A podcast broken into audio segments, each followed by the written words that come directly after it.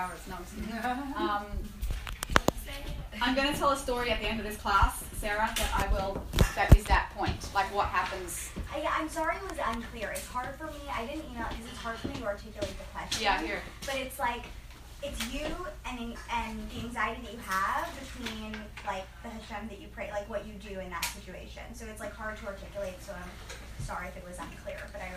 When we feel secure, trusting, trusting that God's in our life and loves us and is holding our hands, and I can and I, I believe that we've all had moments of that. Everyone in this room has had moments of that. They saw God's hand in their life, and when you had that moment, when you realize like there, like oh my gosh, maybe there is something bigger. Oh my, oh my gosh, like maybe there is something. You know that feeling. Everyone's laughing, right? Mm-hmm. When when you've had that feeling of like, whoa, like where what what? Like it's this like deep peace that's how you get rid of anxiety on a spiritual level, right? When I feel strong connection. In fact, if you're interested in this, Miri actually is working or has worked or is working has worked, in the Manhattan Anxiety Center. Yes, Center for Anxiety, Center for anxiety with a, a man named Dr. Rosmarin, David Ros Rosmarin, O R R O S M A R I N. Definitely Google it. Mm-hmm. He did a ton. of Rabbi Kellerman's talmid. Right, one of he was my one of my rabbis for a long time his talmid, his student, and he did a, a, a thesis. He did a lot of research on treating anxiety disorders, really clinical disorders even, with trust in God. Mm. Literally, this concept. He did a ton of research. They found very significant results. Now, it doesn't mean you skip and bypass doctors and therapists, right. but he found that when you worked with a spiritual group as well, it made a drastic difference. Right? So that, yeah, Jen you said we've touched on that we've all had that moment in our lives where we have like, uh huh, there is a higher being, and to your post today earlier, Nalini, staying connected to that like uh huh feeling. How do you do that? Through the course of the year and the months and the days where you maybe do feel that anxiety or that it's no longer there, how do you keep yourself connected to that feeling or that inspiration?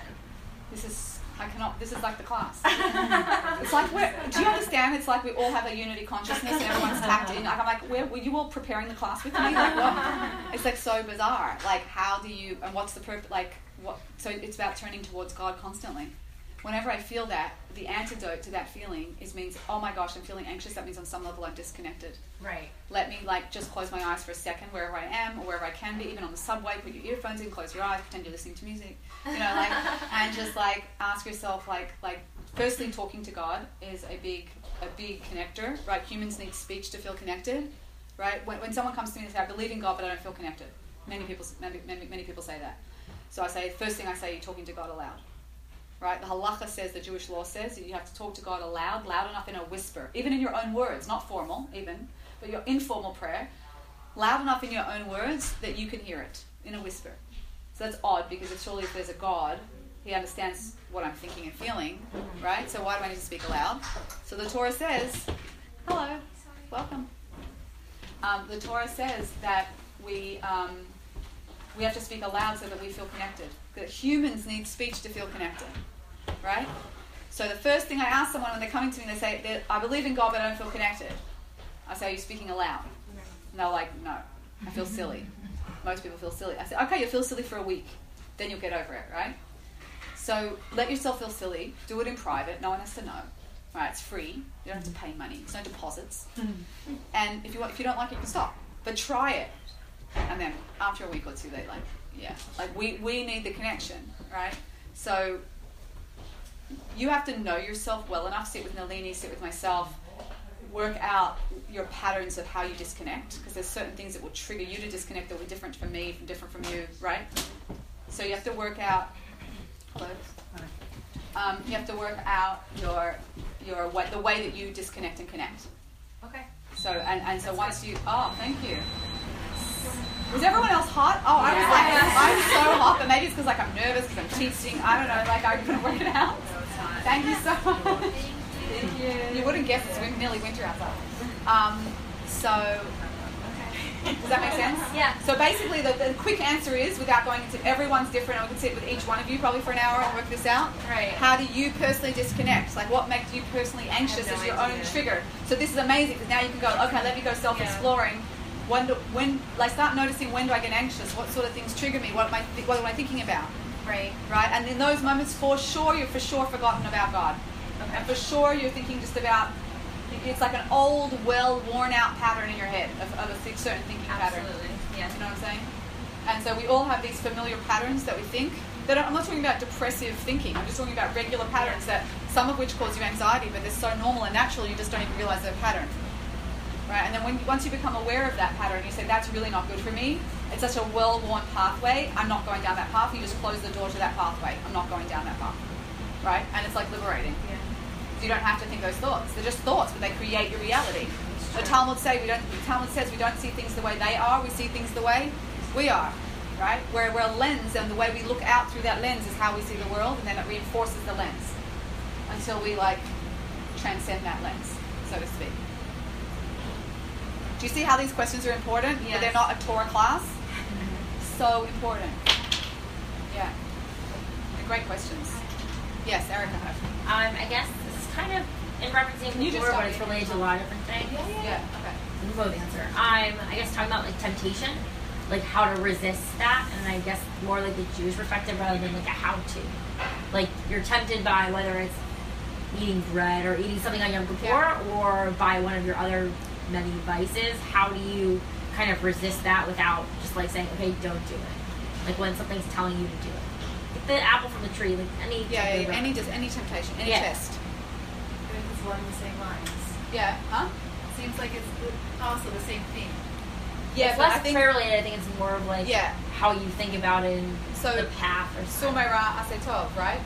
Sumeira, turn from evil and do good. So there's two different things in there. One is taking yourself out of a negative situation. Turn from evil, meaning evil being the thing that's going to disconnect you. There's things in our life that disconnect us, that don't allow us to be our highest self. That's called Sumeira, turn from evil, right?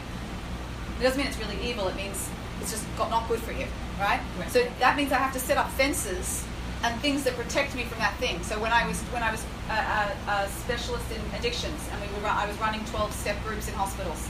The first thing we said to do is you don't go out to a bar and say I'll have a coke, right, with a friend because it's their birthday.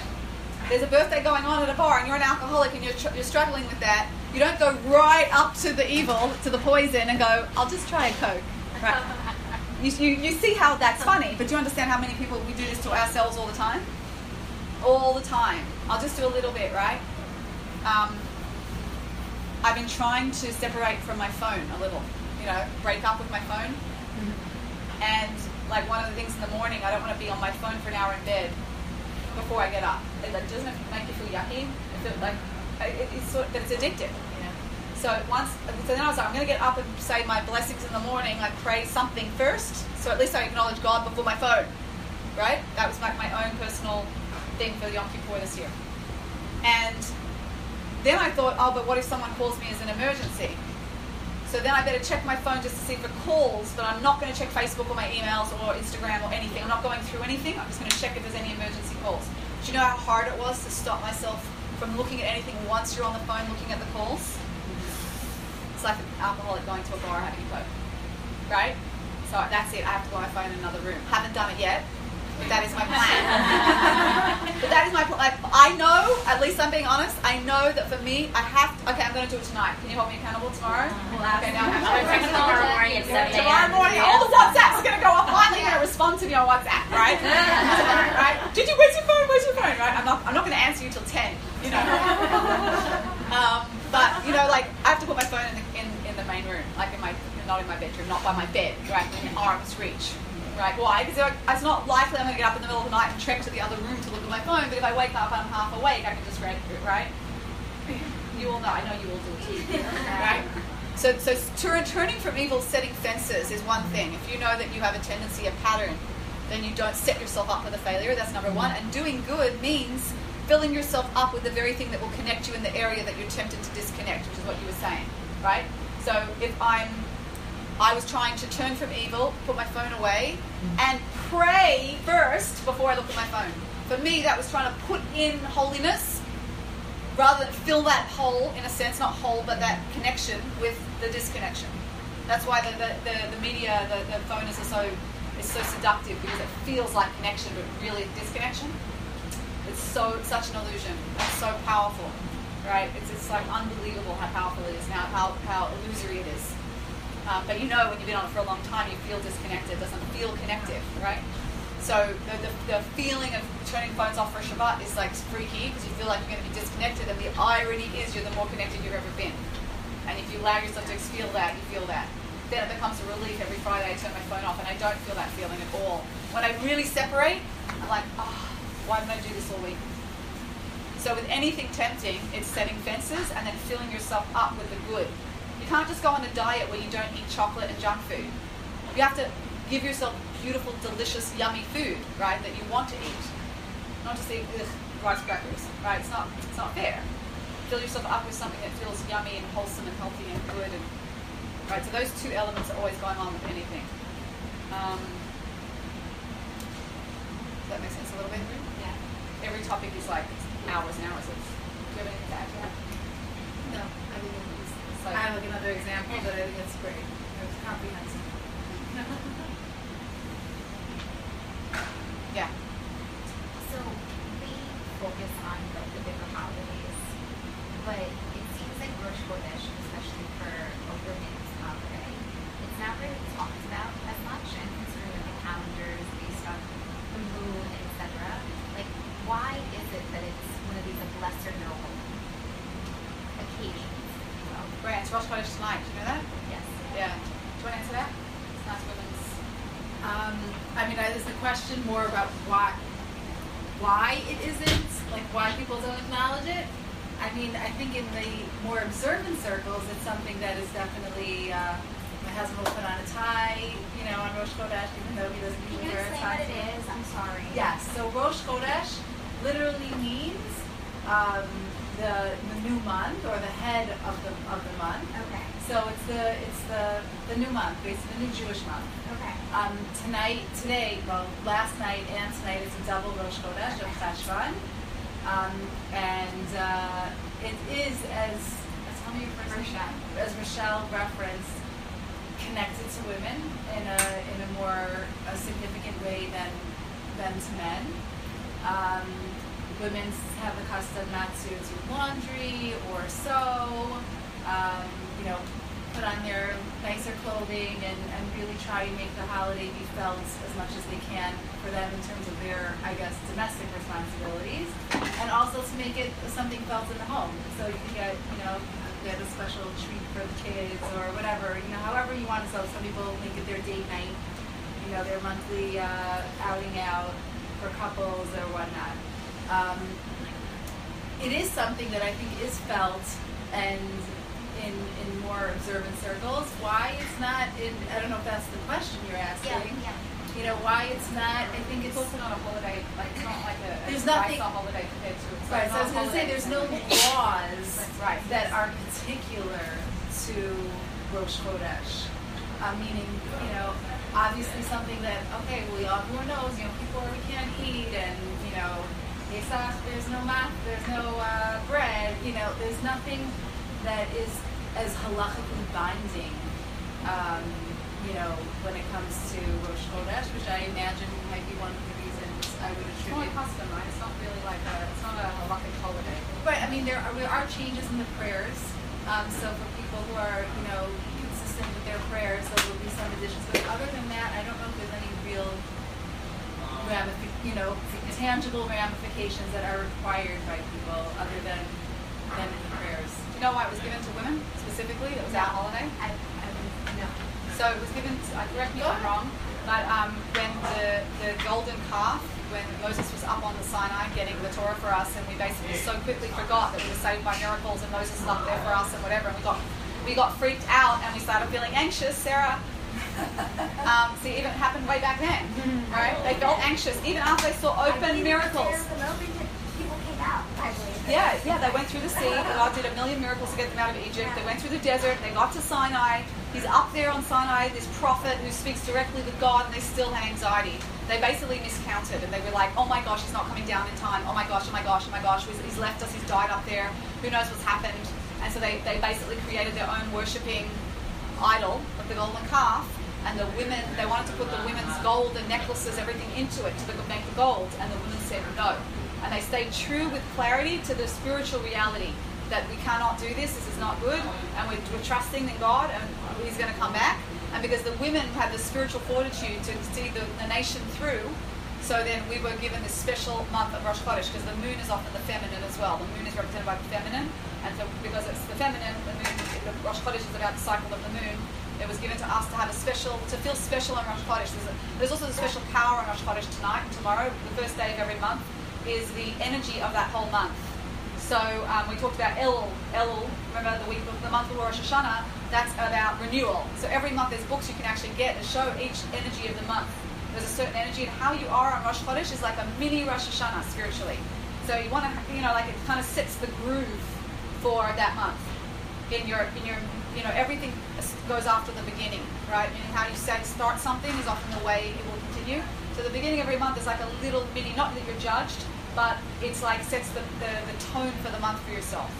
Um, so we, we dress up and we feel special and we don't focus on all the mundane. We focus more on holy pursuits, which is why you don't do laundry as much. It's a mitzvah to wash for bread on Rosh Chodesh, right? To have a bit of a seudah. You don't have to, but if you want to, that's a mitzvah.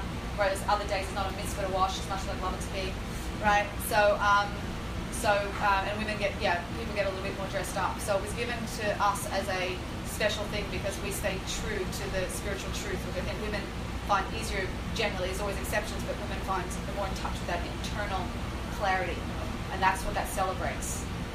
Rosh Chodesh. So often there'll be Rosh Chodesh groups where women get together. In Australia, my first exposure ever to Judaism was a Rosh Chodesh group in Sydney, where we did a meditation. I ended up running the meditations every month, and um, and we'd have like wine and make it all beautiful, and we'd sit in cushions and we'd have candles on, and it was like really cool. And we talked about the energy of the month and the meaning of the month and the theme of the month, and then we would do a little meditation about what that meant.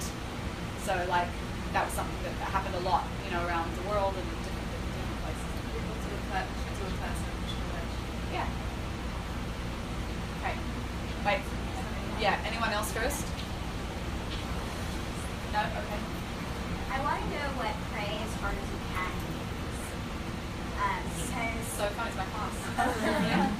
So then maybe you could go. Yeah. uh, It's because I, I see, and I don't know the exact verbiage, but like I see in like Torah portions that I read, or like stuff like advice from the Torah. Like if you pray as hard as you can, you actually get what Hashem wants to give you, which isn't necessarily what you want, but like it's what. So I want to know what an actionable meaning of that is. Yeah. Well, uh, let me talk about the class. Yeah. Well, we, might, we might just start the class in like two minutes. There was one Whatever other. you it's unbelievable. There was one. There was one question as well in the box, which was, um, why do women cover their hair? You interested in that? Take it away. Okay. um, so, the source uh, for hair covering is actually biblical.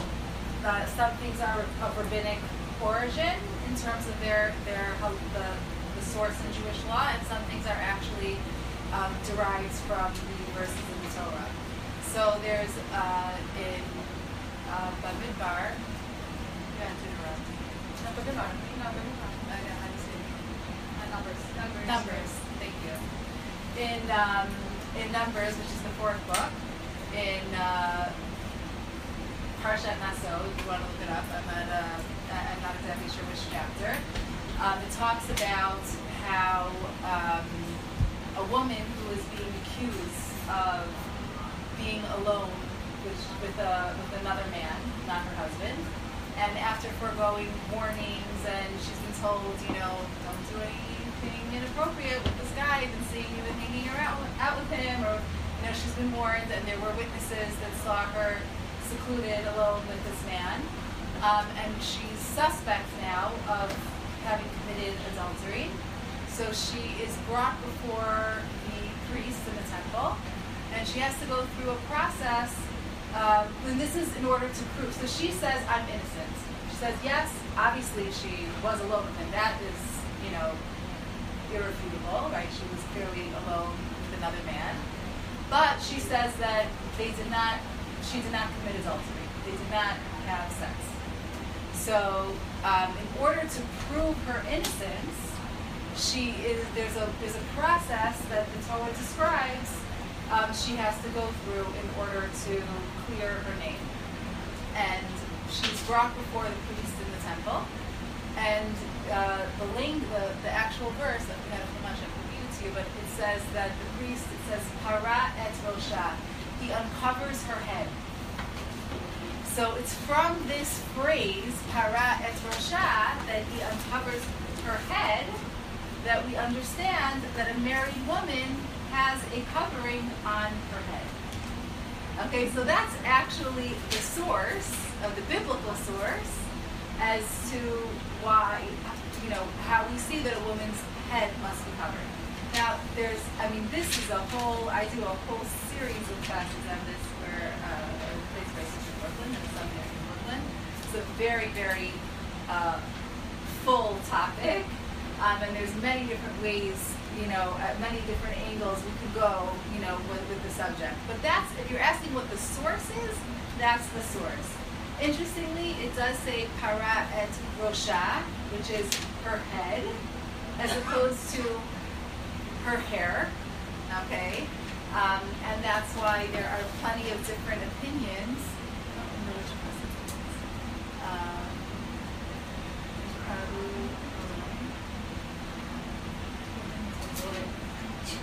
I mean, it's, that is the, the those are the parat rosha, you know, is true to uh, to the verse, but um, so that's why there are different. I don't know if you've seen. There's different ways women will cover their hair. There's this, this Talmudic discussions about what the requirements are, whether where she is, whether she's in her home, or Yeah. she's in her courtyard, or she's in public, or she's para et, et rosh, rosh haisha. Sorry, so para is rosh haisha. Covers the, the head of the of the woman. Thank you. Um, so that's actually the source. But when it comes, comes into how she covers her hair, when she covers her hair, where she covers her hair, there's a whole different range of opinions, and that falls under the rabbinic uh, discussion and rabbinic law um, and, and category. But certainly, it's, it is interesting to note. I don't know, but how many of you have been to Israel? I feel like you see more different strands of uh, observance in Israel than we do in, in America. So, uh, you know, it's not uncommon necessarily to see a woman who covers her hair, but is also wearing baggy pants, okay, or, you know, shorter sleeves, um, and is not adhering necessarily to the strictest standards of uh, dress um, in other, you know, in other ways. And this is said without any judgments, okay, but the, again, the source for it is because we see that hair hair covering for a married woman is actually the strongest, um, is the source in Torah, in the verses, versus other aspects of dress, which are of rabbinic nature. So people take hair covering actually very seriously, and, and they treat it with uh, a certain amount of, uh, you know, stringency than other forms of uh, modesty. I don't like the word, but for lack of, of time, we'll use that word for now. Okay, Go for great. it. Uh, should we start? Let's start the class. Taping your house. Yes, yes, I am. Yeah. Do you know all the classes are on Sold NYC podcast on iTunes? Yes. Okay. All right. So basically, um, this is the first week of a series of four on prayer. No problem. You can leave. We don't hold anyone captive. Um, this is the first. Um, uh, where should I put this? Here. The first week of uh, four, of week of four, uh, four series on prayer, and um, and the the the paradox really is, as someone's already brought up, how can you ask for something if it's meant to be, right? If God is good and He's going to give it to you anyway, so what does my praying have to help with anything, right? I'm going to change His mind. God's decided to give you something or not, and then I'm going to pray and it's going to really change His mind. Yeah, what, what's this is like these are some of the questions that come up about prayer. So I'm going to do two weeks on more of this general idea, philos- philosophy, understanding it, hashkafa, our perspective on prayer, what's the point of it, um, what does it mean to, to, to pray as hard as you can, all these things. And then Nalini's going to do two weeks on going more deeper into the formal prayer, like the structure of the siddur, what's what, what's going on in each service, even just so you know what's flying if you go into any service, right? So you understand more the details. Okay. So to understand anything we talked about, there's two things you do to understand anything in Judaism. If you want to understand a concept, you go to the source. Back the first time in the Torah where it's mentioned. And there's a second thing you do. If you want to understand the essence of the concept. The root. Huh? The root? Yeah, the root of The word. the word. The root of the Hebrew word and where it's first mentioned in the Torah give you exactly what that concept is about and what Torah says about it. Yeah, what Torah's view on it is. So if we look at prayer, the first time we find prayer is I already gave you a clue. Adam. Adam, right? Genesis chapter 2, verse 4 and 5.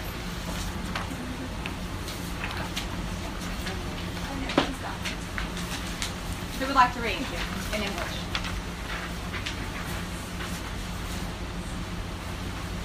I'll. Yeah.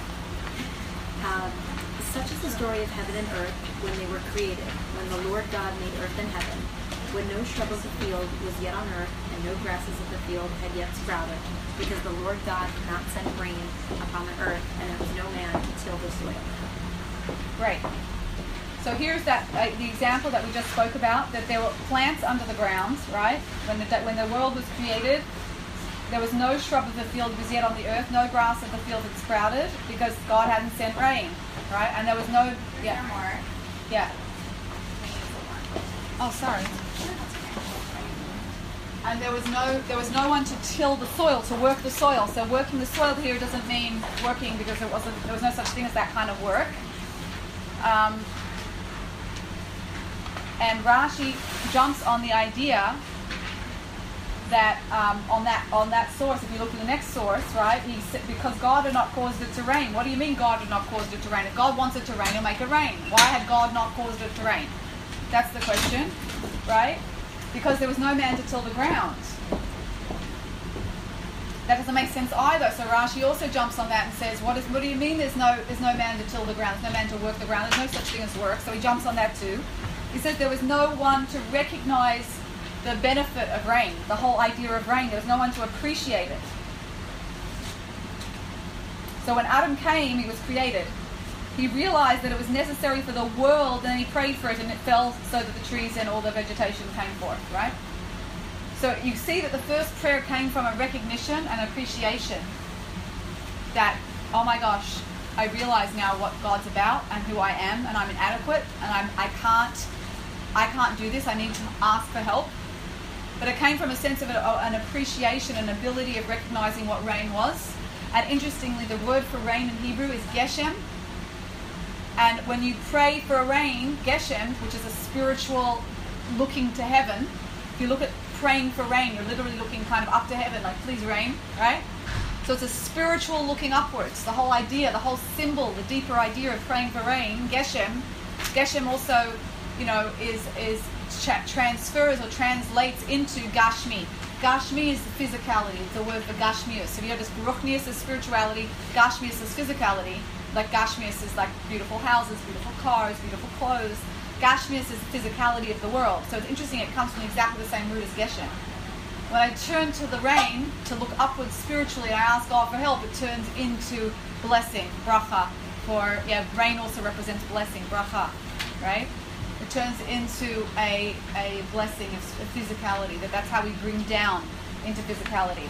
So it's a fundamental idea, and, and prayer is referred to as a voda shebelev, work of the heart, which is what Sarah was asking before. What does it mean to pray as hard as you can? So there's a term here that avoda shebelev, the work of the heart, is prayer, right? It's, that's the work that was referred to with Adam. It wasn't physical work, it was a avoda shebelev, a work of the heart. So what does that mean? It's the same question. You hear? Yeah? What does it mean to pray as hard as you can? Um, so how do, and how do we change his mind? How do we change God's mind? So the idea here is that when we when we are praying, we don't change God's mind ever. We change us. Yeah? We change us. We don't change God's mind. And I think that it's the biggest myth that, um, and I guess it's just like a lack of, of awareness of knowing, that most people in the world treat God like a vending machine. Do you know this? Cha-ching, cha-ching, I'll do the right things, boom, boom, boom, boom, cha-ching, cha-ching, right? Give me what I want now, here's my shopping list.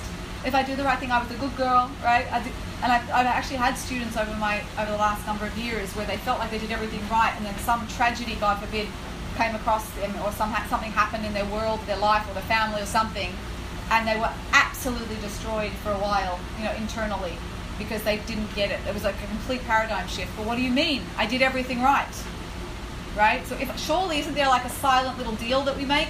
If I do everything right, then God will give me what I want and what I need, like what I think I need, mm-hmm. right? So then we become devastated if that doesn't happen.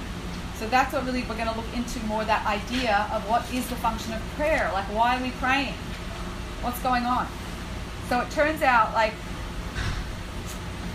let's take money because money's an easy one, right? If you have a lot of money, you could easily be distracted, you could be greedy, you could be selfish, yeah, I just want to use it to just meet all my own desires, as Erica was saying before, like just, you know, just, just to feed my own desires.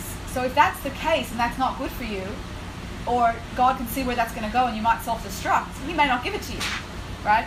He may not give you a lot of money because you might hurt yourself with it. If you work on yourself and you get to a place where you realize, actually, no, I was immature, now I'm mature. I want to use the money for the right things. I want to use money to do good in the world. I want to use money. Of course, I look after myself. Not about not enjoying physical things, but I want to use it for the right reasons. And you turn to God and you say, I realize I was immature. Now I'm mature. Give me the money. I'll do something good with it. So that you see you changed and became worthy of being the vessel of receiving a lot of money. Yeah, it doesn't mean everyone who has money is worthy, right? We don't know what the function is in the long-term picture. But essentially, the idea is that God will answer you yes, no, or not yet. Yeah? And sometimes the not yet is just because you're not ready. Sometimes the no is no, that really will never be good for you. Right? I could daven my heart out for a Lamborghini. I don't think I'll ever get it. Right? Don't need it. Yeah? But, but um, power in life is measured by the control you have over something. Power is measured by when you can choose not to do something. That's really important. You're, you're as powerful in the world as you are by what you can say no to. Ra ase tov, like we were saying with Erica. Turn from evil. The more you can say no, I don't want that, no, that's not good for me, to that degree you're really powerful. There's a, a friend of mine, Esther Ween, does a class actually called that uh, greatness is, is, in, is invisible. Meaning, real greatness is what you don't see. How hard it was to not speak Lashon Hara and I didn't. How hard it was when someone was saying something and I walked away, right? That's just a speech. It's so hard. No one would know. No one would know the inner battle going on in you. Yeah? But that's your power. Your power is to make a choice that's mature and good for you and for the world. And it's hard. And often it's invisible. And often it's about saying no, which is very quiet and silent. And not you don't get a lot of attention for it, right? You don't feel. You should feel a million bucks when you do it, but often people don't, right? Um, so prayer is the work you do on being on your being that changes you, and you work on yourself to become someone you weren't before. That's the avoda shebalev, right? That's what we're talking about. So let's go into the root of the word tefillah. Tefillah in Hebrew is is um, comes from two different words, two different roots of the word, palel and patil. Right? It's written. It's written on your. Uh, it's written on your sheet. Tefillah from Pelel, or Pal, Pal, Palel, Pelel, and from Patil. So the two words for tefillah, for prayer, come from the root judgment and string. Thank you very much. What does that have to do with anything, right? Mm-hmm. Judgment and string. That's very nice. God's judging me and I'm dangling by a string. Like, you know, doesn't give us a lot of hope. But let's look into it a bit more deeply. Patil Techelis. Has anyone heard of what Patil Techelis means? Is the phrase Patil Techelis. Tzitzits, you know the blue tzitzis? See this blue, one blue strand? So one blue string. Techelis is the type of blue, and Patil is the string. So that's where you'll see that word Patil used a lot, right? What's the function of a string usually? A regular string. Right, ties two things together. So actually a string, the function of a string is to create connection. That's the function of a string. So tefillah is a type of string. It connects you. Yeah? It's an active connect- connection, which is very different than a way I can get what I want. You hear? Tefillah is a type of connection. It's different to just me just asking for what I want, hoping I get it. And it's a way of forming connection. So the definition of success in prayer is did I not that I did, did I get what I want, but am I is my connection different with Hashem today than if I haven't gone through that prayer that connection service that prayer, uh, the prayer my davening my prayer service? Like uh, do I feel different in my day because of what I did with my prayer? Is my connection different to Hashem? That's the measure of success of tefillah right? Now I'm just highlighting it even though we don't live there necessarily. Like you're like but what do you mean? I still want the job. I still want the money. Right so I'm just highlighting that that's really what, what we're talking about when we talk about connections. And our lacks and our needs and our worries motivate that relationship. Why? Because He's the source of everything. Right? We look upwards to heaven, we look up spiritually when we realize I can't give it to myself, I'm inadequate. And I look upwards to say, like, you're the source of everything, please give me this, please help me. Yeah? I'm worried about this, please give me some answers right? So when I turn and I do that, that's the work of the heart, recognizing my humility, recognizing my smallness, turning to the source, realizing I'm not the source, you're the source. That creates a humility, that creates a connection, that allows space for God to come into my life. When I start to say, wait a minute, what do I really want this for? Right? All those things are work of the heart. All those things humble us and create a connection. And then I exit the prayer different than when I walked in. I'm talking about even informal prayer in your own words. Is this making sense? I exit the prayer different than when I went in. So imagine a father that loves his son so much and wants to see him. And the son's so busy, busy partying and going out and jobs and whatever. And he says, I'm going to give you an allowance. I want to give you an allowance of, uh, I don't know, 500 bucks. Come every Sunday for 500 bucks and give you an allowance. Yeah, once a week. Big allowance. Right? And the son comes once a week, and when the son's there, he says, How are you? What are you doing? What, how's life? What are you up to? Great. And then a couple months go by, and then he says to his son, Rules changed. I want you to come every day, and I'll give you $80. It's 560 It's even more, right? Or, or $70. Let's say $70. Four, four, four ninety. I want you to come every day. I'll give you $70 every day. By the end of the week, you'll make your the mistake. Every day he comes, the relationship changes.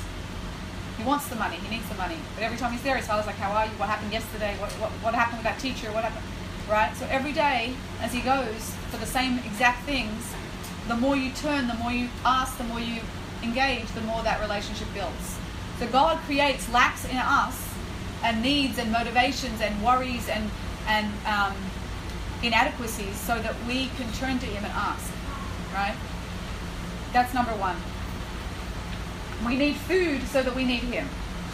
Right? Okay, so about Adam, which carried already. So you can ask, is our relationship with Hashem the means to solve many of our problems, or are many of our problems a means to have a relationship with Hashem? You hear that? Again? Is our relationship with God the means to solve all my problems, or are all our problems a means to have a relationship with God? That-? Yeah. Uh, Is our relationship with God the means to solve many of our problems? Or are, or are our many problems a means to have a relationship with God? And you see many people approach it as the first one, and really it's the second one. So this is quite a paradigm shift when you start to realize this. Are we all freezing now? Yes. Okay, everyone's like looking at me like. so just turn it off. Um, let's talk. Have you ever seen a child starting to walk, and the mother's like encouraging the child, scared, doesn't want to, doesn't want the child to start walking, and then she pulls out a red lollipop, and all of a sudden the toddler is so excited and like is really wanting to try to walk, and like the mother's going, "Come on, come on, come on!" And the kid just wants that lollipop so bad, right? And the kid's walking, and it takes its first step, and like as it's walking, there's smiles on both the child and the mother's face. The, ch- the child is smiling because he's getting towards the lollipop, but the mother's not smiling because of the lollipop. The mother's smiling because she's seeing her child advance. She's seeing her child grow. She's seeing her child become who he's meant to be. That is what's going on. We turn to God, give me the lollipop, give me the lollipop, insert lollipop for boyfriend, job, family, money, whatever you, right? Give me the lollipop, give me the lollipop. Give... Yeah, and God's like, oh, look at you. you. You've just grown so much. You passed that test. You did so well. Oh my gosh, you're great. I, I, like, that's exactly what's happening. So next time you start pray to God in your own words, even I want you to imagine, right? You're like, give me the lollipop, right? and God's just like, oh, I love you so much, right? That's what's going on, and He has to create lacks for us and things that we want so that we turn to Him. Otherwise, we don't. Be honest. When things are going well, we just think, woohoo, my life's great. like we just walk along. There's a kind of an ego, like there's kind of a desire, a, a, an arrogance, a little bit. Like life's great. Like you know, it's working for me like there's a sense of that. Like we don't turn like humble and small and like yeah. When I mean humble and small, I don't mean low self worth and feeling terrible about it. I just mean we, we come from a bit more of an ego place and we don't really stop to, to reassess our spiritual goals and spiritual priorities and we don't. We're having fun. I'm enjoying. I feel great. I don't need to. It's only when we have a, real lack that we really reassess and we turn towards God and we think about it. Okay. Many forefathers and foremothers, famous ones, Rivka, Rachel, Hannah, Leah, right? They went through years and years of, of, of pain, suffering, right? Many of them didn't have children for 20 years. These are the, the greatest women in the whole planet ever that ever lived. So you say, isn't that mean? No, they were birthing the whole of the Jewish people. They were the core root of the whole of the Jewish nation that came out of them. And they had to be the bright types of people to be the mothers of the Jewish nation. So the only way they could get to become the greatness of who they were was through the work of the prayer. The prayer changed them. Rabbi Tatz, I was listening to a class at one point, said that all the other mitzvahs in the Torah refine you and refine different aspects of you. It's like going to a gym and working on a muscle, like a certain machine. Yeah? Prayer accesses your core, like the core Pilates, like Pilates on steroids, right? like, like, don't quote me on that. But like, yeah, prayer accesses your core. It goes into the heart of, the, of, your, of your whole essence and it changes you from that place. Right? There's no other mitzvah that can access you internally in that way, in that essence. Yeah, in the same deep way, that your real core. So, so, so that's why the work. That's why he holds things back sometimes because he wants your prayers. And then through the prayers, you actually refine yourself and change as you realize that you're really not in control. It's so brutal, so brutal to realize that you're really not in control it really hurt. It's really, really hard. It's really hard to accept. Really, especially the stronger you are, the harder it is, right? It's hard. It's hard to let go. Let go, let God. We go back to the hashtag, right? Of right? It's hard to let go. It's hard, but the more when you do it, you go, oh, it's actually a relief. Why don't I do this before? Yeah, there's a, there's a, there's a beauty in surrender. There's a beauty in letting go, not giving up. Letting go, big difference. Yeah, do you know the difference between letting go and giving up? Letting go means I let go, let God, I let God handle it. I'm going to let you handle it. I'm not giving up. I'm still going to try and do everything, right? Giving up is like I'm out. I'm out. I can't do this anymore. I'm out. Right? That's that's that's as much. Do you, you don't probably don't realize this, but giving up is exactly the same level as being being control freak. Do you know that? Being a control freak and being in control all the time is the same level of development, actualization, spiritual level as giving up, despair, giving up. We want, we're aiming for the middle of being in surrender mode, where I acknowledge God's in control. I'm still in my full power. I'm still trying everything I want to do, and I'm still busy doing it. But I am, I'm allowing there's a huge space there where I don't know the whole story. God's in control. I don't understand the outcome necessarily, and and I'll trust that He's leading me to a good place. And when I have that trust and that connection, the patil, the connection, that's when I don't feel anxious. That's when I don't feel anxious, when I have that. Right? Um, when, when we forget God's in charge and we think we're in charge, it's really anxiety producing. When we think we're in charge, there's a lot of that's a lot on your shoulders. When we we secretly know we really have no clue what's going on. Like really in our day to day life, we don't really know what. I don't even know how I do that. I'm just doing that, but I don't know how. I have no idea how I'm doing that. really, right? I don't know how I'm doing that. I just say move my hand up. No, I couldn't tell. Right? In the simplest things, we think we're so cool, like we know everything. We just, I don't even know how anything works. Like everything's just working because I want it to work and it just works. If you actually stop to think about that, it's mind blowing.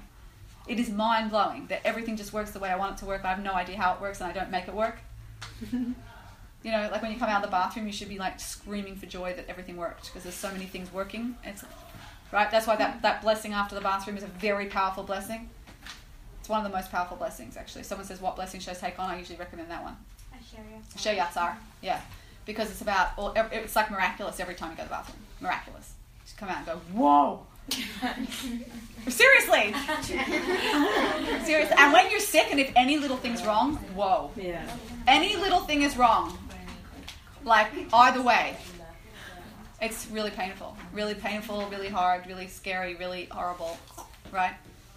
And like everything just works all the time without, you know, it's really, it is really miraculous, and it's the only bracha that in that says I I um I bring the uh, it brings the lowest of the low up to the kisei kavod up to the throne of your glory, right? So taking the lowest of the low, the bathroom, up into the throne of your glory. If it wasn't for you, Hashem, I couldn't stand before the throne of your glory. But I'm talking about that when I've just gone to the bathroom. So it's talking about the most when you when you bless on the most lowly, it creates the most kedusha. There's a whole other idea about that, right? Anyway, you're elevating the most the most lowly. All right. So it's interesting. There's a there's a phrase that Shem squeezed the matriarchs more and more and more, and they increase, and then they increase the intensity of squeezing out of themselves what they need to be. This is the avoda shebalev, the work of the heart. When you say, what does it mean to pray as hard as you can? God sometimes, and this is hard, it's like a different class even, but sometimes God will create a situation, and the Torah, the Torah refers to us as olives. Why? Have you ever seen olive oil made? How's, how's olive oil made? Press, just like gently, just pat them. pat them. Hard. hard. They like squeeze them, right? They crush them, right? They squeeze and they crush them. Only through the crushing and the squeezing is the beautiful olive oil extracted, right? This rich, beautiful olive oil, right? So unfortunately, we're called olives. Why? Because there's times in life where God will push you up against the corner and he will squeeze you in a certain position, in a certain direction, in a certain pressure that you would never wish upon anyone and let alone yourself, and you don't choose it, and you don't want it to happen, but you're in it. So what do you do?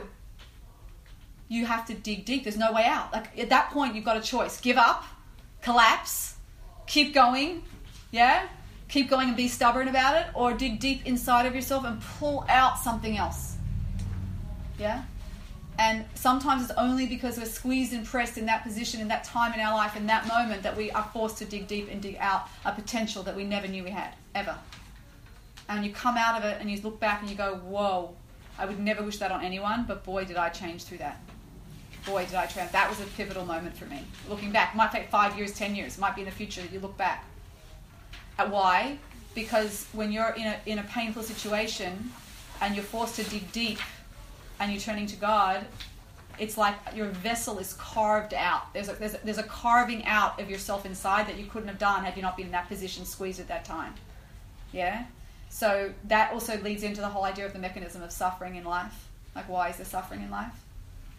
What, what, what's the point of suffering? If God is good, why is there suffering? Big question. Whole other series we might do. I don't know, it might lose everyone after the first class. It's pretty intense. But like, yeah, but that you see where it links in here. Why? Because there's there's times in life where the suffering is the only thing that makes you great. If you look at the many many tzaddikim, big big great people through the history of the Jewish world, they went through terrible terrible things. Chief Rabbi Lau, who's, who's alive now, you read his book Out of the Depths, what he went through in the Holocaust. It's it's mind boggling. Like, and he was a child this innocent child what he went through, right? But you meet him now, and he is unwavering in his knowing and his truth and his inner strength. You feel it from him if you if you meet him.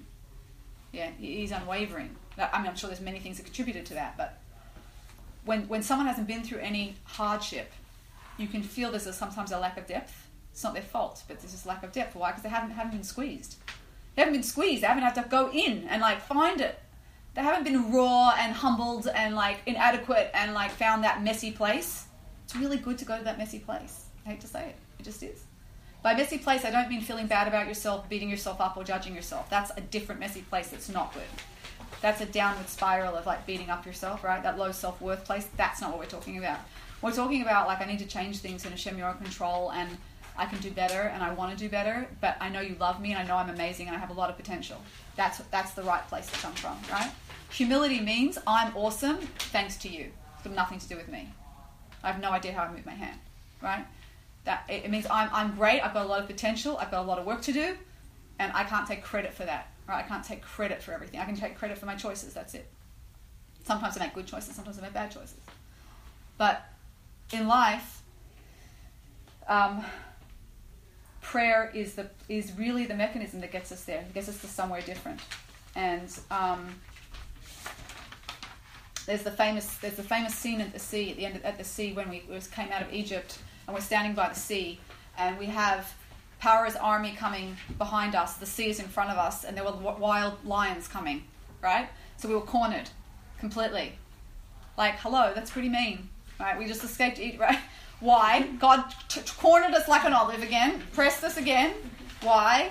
So that we would call out to Him. We would acknowledge that even though we saw all these open miracles, you're still the source, still you. We have to cry out to you, and through crying out from that place of the depths, we, we, we started to turn into the nation that we were, were about to become. Yeah. And it's only then that Nachshon jumped into the sea, right, and trusted in God that He's going to save us anyway. Nachshon is the guy, that, the, the Jew that jumped straight into the sea, trusting that if he just jumped, Hashem would help. And it was because he jumped, Hashem created part of the thing, part of these, the sea, right? But it needed the action of man again and the prayers of man to, to, to, to change reality. Um, so so in life we have to um, change ourselves and when we change ourselves through prayer we become someone different. We become the vessel that god can then give that original thing to. So that one of the answers one of the questions we asked was so what's the point of praying for anything? If this whole thing is nice it's about patil it's about being a string and it's about being connected what's the point of praying for anything? Right? He's going to give it to you anyway if it's good for you. If it's not he won't yet because you're not ready for it. So what's the point of praying? Yeah? So,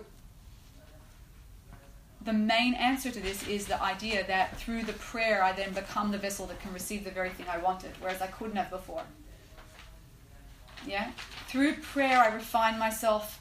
I make myself greater. I make myself bigger. I make myself more mature. Um, I, I internalize a reality that I couldn't, I didn't before, and through that, I then become the person that is able to handle the power that comes with whatever it is I want whether it's a new job, whether it's money, whether it's whatever it is, connections, uh, programs, running, whatever, trips, you know, like whatever it is. So I want to end on, um, I timing good. I want to end on a uh, story, the story I was going to tell before. And next week we're going to talk a little bit more about the, the uh, palel part of it. Hit palel means I judge, a judgment, some sort of judgment. So what's being judged when you're praying? It's scary it's not really you're judging yourself, right? It's an assessment. So we'll talk about that. But um, I wanted to share a story that really, really, um, really brought this idea home in me. And it was an experience that I had, and I wasn't at all aware of anything Jewish in my life at all. I wasn't even aware of anything, anything to do with Judaism. So it kind of sometimes has more punch to it because I wasn't even like my mind was creating something. Like it was like this was a reality I experienced through this, through this story that um, really demonstrates what, what everything we've been discussing. So, um, firstly, does that answer your question, Sarah, about what does it mean to pray your heart out? Yeah. That you have to dig deep inside yourself, and like, and the more you you don't have something, the more you get, the more even sometimes sometimes not having something is the squeezing. Right. Yeah, It's to prepare you.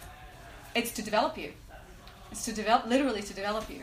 Um, to become, and you become a different person through that squeezing, through the through Hashem holding back. You become a different person, right? because, because you have to dig inside yourself to keep praying from your bottom of your heart. Yeah, and, and, more and more things come up. The more if you let yourself just talk to God, the more things will come out that you you you're in shock, right? It's called hisbodedut, just letting a free flow. Um, why? Because you're getting into deeper la- layers in yourself. You find out different things about yourself if you let yourself just talk, like just free flow vent to God, right? Um, okay, so basically, years and years ago, my first job out of university was um, working with homeless kids. I think I've shared this with you in different capacities before. And I was in this particular job, and there was co-therapist there that I was dating at the time uh, for quite a while. But I didn't really, I didn't really trust him fully, and I didn't know why. Right? Otherwise, he was a good guy. Like there was, you know. and we'd done a lot of we were doing a lot of work together. Actually, we were doing um, we were we were running a, an experiential program for homeless kids, at risk kids uh, with addictions and everything. And we were doing wilderness therapy with them. We were taking them out to the wilderness, and we were doing a whole program. It was really, it was really exciting, really interesting. Worked so well on them because they loved getting out of the, the normal society, you know, where they've been scapegoated. So we took them out into the wilderness. We did like three, four week programs living out there. It was crazy. Um, and anyway, we had really good results. So we decided to um, present it at a, at a drug and alcohol conference, like a conference for all people who work in addictions. And we were accepted and we were invited to come and present. And I was quite young. I was in my like mid 20s. And so I was like so excited because this was like a big career move and it was like big to be able to present. I was so nervous. I'd never done anything like this before. And um, I wasn't even I wasn't doing TV yet, so I hadn't even done any kind of speaking, right? So it was like freaking me out, but really exciting at the same time, you know? And um, the deadline came when we had to get the conference stuff in, and uh, I was getting all, you know, we were getting ready, and on the, the day of the deadline, I was calling his phone, and he just wasn't answering. And I kept calling his phone, he's not answering, he's not answering. And like the deadline's getting closer, and I can't do certain things. He had to do certain things, and I, there was so much to do by the deadline to get it already. We were making a whole big board, and like it has to be all whatever for the for the for the display, and it was a whole thing. And I couldn't get hold of him, but I felt he was up to something. I couldn't describe why I felt that, but I felt he was up to something, and he's ignoring my my calls. You know that feeling when you feel someone's ignoring your calls on purpose? You don't know why, you just feel that way. So I felt he was ignoring my calls. I haven't told you this story, have I? I felt he was ignoring my calls, and I didn't know why, and I was getting more and more and more anxious. This is exactly the scenario you were describing, right? I was getting more and more and more anxious into knots. And you know, when you get more anxious, there's only two options. Like, you either have to know how to diffuse it, or I should have gone to the Manhattan Anxiety Center, but like, but I wasn't here yet. And um, or or you can or you can basically um, just become like a psychopath and keep calling someone 15 times, right? So I chose the psychopath option, and um, and I called. I'll be honest, like I'm never coming back. Um, and, and I called I called him about I'd say about 11 times, right? Because I knew he was ignoring me. It was driving me crazy. And at some point, I was in such knots inside myself because I didn't know what else to do, right? I didn't know what else to do at that time. Um, and I did. Oh, so little pause outside the story. I didn't really know if there was a God. I, I wasn't like this big spiritual connected person. Like I, I was like, I didn't know, I didn't know anything. Like I knew nothing about Judaism, nothing about God. I did, I was open to the idea that maybe like there's something bigger, right? But I didn't have all this this training and, and, and classes that I've had now, like years and years of beautiful people teaching me all these amazing things, right? I didn't have that. So I, I thought there's something bigger, there's something higher maybe going on. I'm open to that possibility. That's where I was at. And sometimes I would like think about it. I don't know if I really talked, but I remember at this point I was in such a knot of anxiety that I just said, "This is ridiculous," because I believed in something higher, and I was like, "If there's if there's something you want me to know, you'll let me know." I said that aloud. Yeah, which I never used to do either. But I think I was in such knots that I was just like, I can't handle this. I was like, I didn't know what else to do, so it like forced me through the pressure and the squeezing, different type of squeezing. This is the type of squeezing into a place of surrender, which I didn't. I stumbled over. I totally stumbled into it. If there's something you want me to know, you'll let me know. Right? That's a, that's a place of surrender. And I remember just physically feeling like I handed it over to something higher. Literally. Like, you deal with it. I can't deal with it anymore. And I felt this deep calm inside myself. And it was exactly this idea of flipping out into a world of connection, disconnection. Did I do with you before? Some of you have done that class, my class. Well, it's two, two different worlds inside of ourselves a world of connection and a world of disconnection. Anyway, it's a world of anxiety, basically. I flipped out of this world of anxiety in one second flat why? Because I turned towards God. I acknowledged His existence. Said, "You're in control. I'm not in control." That's essentially what I was saying and doing, right? I'm not in control. If there's something you want me to know. You'll let me know. I let go. Let God. You you take over, and I I'm letting go, and I'm I can't handle this anymore. That's essentially what I did. All of these things we've been discussing, I just stumbled across it. I didn't know. But you see that truth is truth is truth. It doesn't matter if you know the paradigm and the labels and the, the words in the Hebrew. This is the truth of the world. So I acknowledged God's existence, gave it over, and a minute later, or two minutes later, maybe three minutes later, my phone rang. And it was the guy. And I was like, oh! like I remember like really like being shocked. Like, whoa, like that was such a divine response. I couldn't believe it. I was like so excited. So I picked up the phone and I said, hello? Hello? Hello? Like, I, he's no one on the phone. And I'm like, it's definitely his number. I saw his name. I mean, it's definitely his name. I'm like, hello, hello there's no one on the line. It's, it's, it's, but he's there. I can hear in the background that he's somewhere busy, and I can hear these da da da da da da da da da ba da ba ba ba. Come on, come on, come on, come on, and I hear his voice. Come on, oh. Again, da da da da ba da ba da ba da da da da da. Come on, come on, come on. Can you guess where he was? What? Casino. Casino, right. He was basically in a bar gambling. And I found out he had a gambling addiction that I never knew about from that phone call in his, his phone had called my, my phone in, in his pocket. And I remember being so horrified and delighted at the same time. I'd never felt this feeling before. Right? Of like horrified what I was hearing and absolutely delighted that I had this new best friend that was like listening to me. like, I was like, like I, I remember just being like so freaked out, right? Horrified and at the same time, like so excited and so in awe and so like, oh my gosh, like you're really in my head. Like you're really here. Like here. Like you care about this little thing, right? And I remember just like I was in shock and I was just listening for a while. And at some point he realized his phone had called my phone by accident and he said words I can't repeat here. Mm-hmm. And he hung up. And uh, I texted him back and said, It makes me really sad. You need to do this. Let me know when you're done. Needless to say, that was the end of the relationship. Um, but I mean, it's the- you know the beginning of the end. You have like five breakup talks. You know, you know, you know, what it's like. And uh, and uh, and then and then after that moment though, that was like that was a defining moment where where you could have easily looked at that moment and said, "What a fluke! what a fluke! What how random! Oh my gosh, how random!" You know, we say that all the time. oh my gosh, how- no, absolutely not. How random! There's no such thing, right? Right? We say it all the time. How random! No, absolutely the opposite. Right? Not random at all. Right? So, and so the more you notice that in your life, I mean, that was a big one. That doesn't happen to me every day, just so you know, right? Mm-hmm. But the more that happens, the more that little things happen every day where you notice the connection, the patil, right, every day, the more you start realizing, whoa, the statistical probability of God not being in my life is so slim. Yeah, it can't can't be that these coincidences keep happening as complete random coincidences, even if they're little tiny little things. Can't just can't be statistically probable. That's coincidence, right? It, it's just not that it can be random. So, um, and the more you see that and notice that and watch for it and look for it, the more God likes to show up in your life. And the more you talk to Him and the more you internalize that. So, I don't know, I feel that me turning towards God in that moment and letting go, I became a different person in that moment. And you can see so clearly that I did in that in that scene. Well, I was this anxious mess that felt in charge of everything, and uh, I've got to work it all out. Ah, stress, stress, stress. Right? That's how we go through our lives a lot of the time. And I had a glimmer of reality of like, let it go. You're in charge. I'm not. Oh, how what a. It's so it's so much more peaceful to live there. It really is. Like, if you really can get there, it's it's really like you're like, why can't I do this all the time? I I still think this to myself, right? and I became a different person. I became someone who was actually connected to something higher, someone who was not holding on to everything, not a control freak, someone who let God be in charge, someone who totally trusted. Yeah, and I became a different vessel in that moment. And then I didn't need the test anymore. In a second, he ended the test. You hear? So sometimes the test, the holding back is the test. And when you become a different person, then you can just stop the test as well because you already changed yourself. Because the goal is for you to change you, not for him to give you what you want. You? So that, that people see prayer wrong. It's not about a vending machine. It's not about getting what you want. It's about you changing you, and then you can become a vessel to receive that very thing. Unless that thing is really bad for you, and then God won't give it to you anyway, ever, no matter what you pray for, because He loves you. He doesn't want you to destroy yourself, right?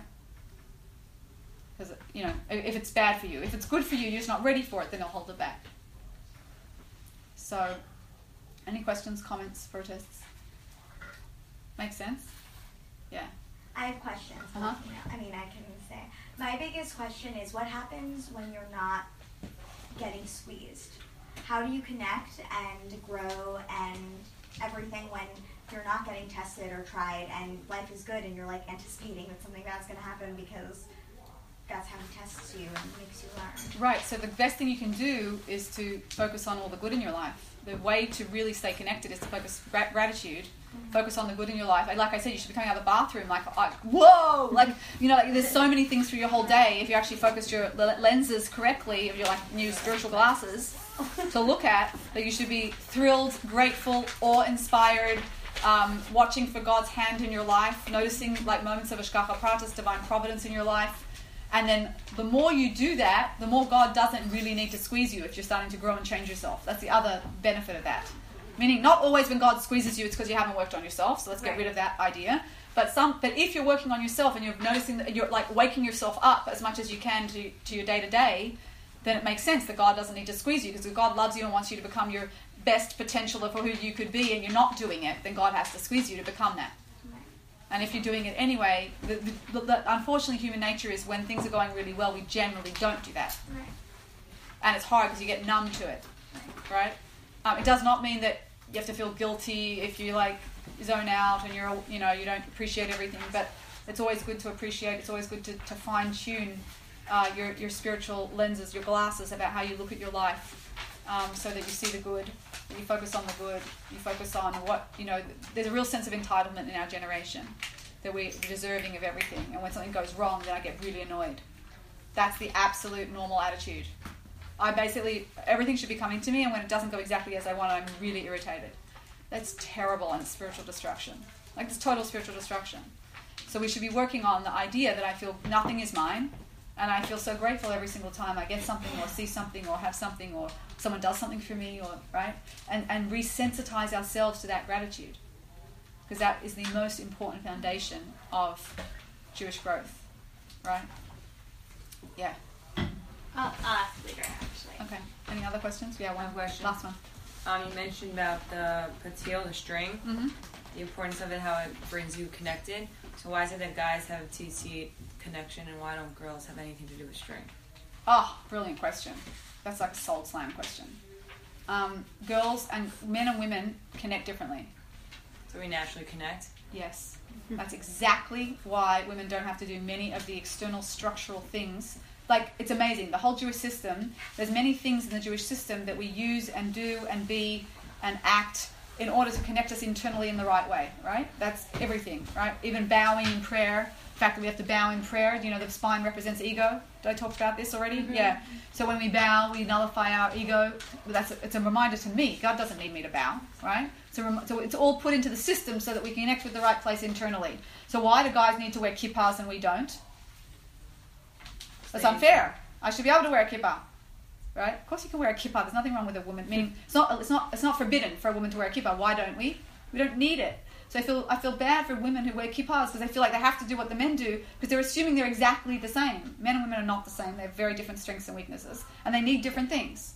So this is, I know this is radical and maybe not very not PC, but like this is a Jewish perspective, not my perspective. And what is yarmulke? Kippah is a yarmulke. Yira Malchus. Yarmulke stands for Yira, fear of Malchus, heaven. Why? Because women are, more internally, naturally connected to that, to that connection, that spirituality, and men, in their power, which we need their power in life, like their power is good, their ego is good in, in, uh, in a lot of areas, but sometimes because they're given that dose of wanting to be the, the, the hero and like God, they need a reminder. There's something above you always. So the kippah, the, the yarmulke, is that there's something always above you. The strings are representative of the mitzvahs, yes? 613 mitzvahs. Mm-hmm. So they, if, if, if again they forget and they disconnect, they just have to re- look down, rem- remember, hold on, whatever. Women are internally, we don't have any time bound mitzvahs. We can do whatever we want. We can pray whenever we want. We can go to shul. We cannot go to shul. We, we, they really, why? Because women walk through life more connected in that reality. Mm-hmm. And so we don't need the structural formation those that men do. We don't have to pray in a minyan. Men connect more together. Ten men together. Let's go three times a day. Let's pray structurally because we need that structure to help us connect internally. And women's like, oh, I don't need that. I actually, to be honest, I pray much better at home. Much better at home by myself. Much better. Sure, I'm distracted. I'm looking around, mm-hmm. right? I asked my rabbi, who's a, a big rabbi, he's a posek, and I said, do I have to go to shul, even on Rosh Hashanah? He said, no, not at all. In fact, if you if you pray better at home, you don't have to go to shul. We should go to shul because it's good to connect with the community. It's good to meet people. It's good for to people to see you for dating, for you know whatever it is. Like just if people know you know other people, whatever. It's good to go socially, but you don't ha- for prayer. You don't have to go to shul, right? So does that does that make yeah, sense? makes sense. There's like totally different reasons. Yeah, We're going to we're to address this. Uh, whoever's coming on the Israel trip, we are going to address this with a woman called Miriam Kosman. She wrote a book called "The Spiral, the Arrow, the Spiral, and the, no, the Circle, the Arrow, and the Spiral." And about masculine, feminine, and the interweaving of two. She's famous in this area. She's absolutely amazing, and we're going to do like a three-hour workshop with her on, on the whole thing. But um, but she yeah. But the basic bottom right, bottom line reason is that we need different things to grow, and we need different structures. Sound good? Okay. Stay Thank tuned. you, Part two. That's very. Thanks, My pleasure.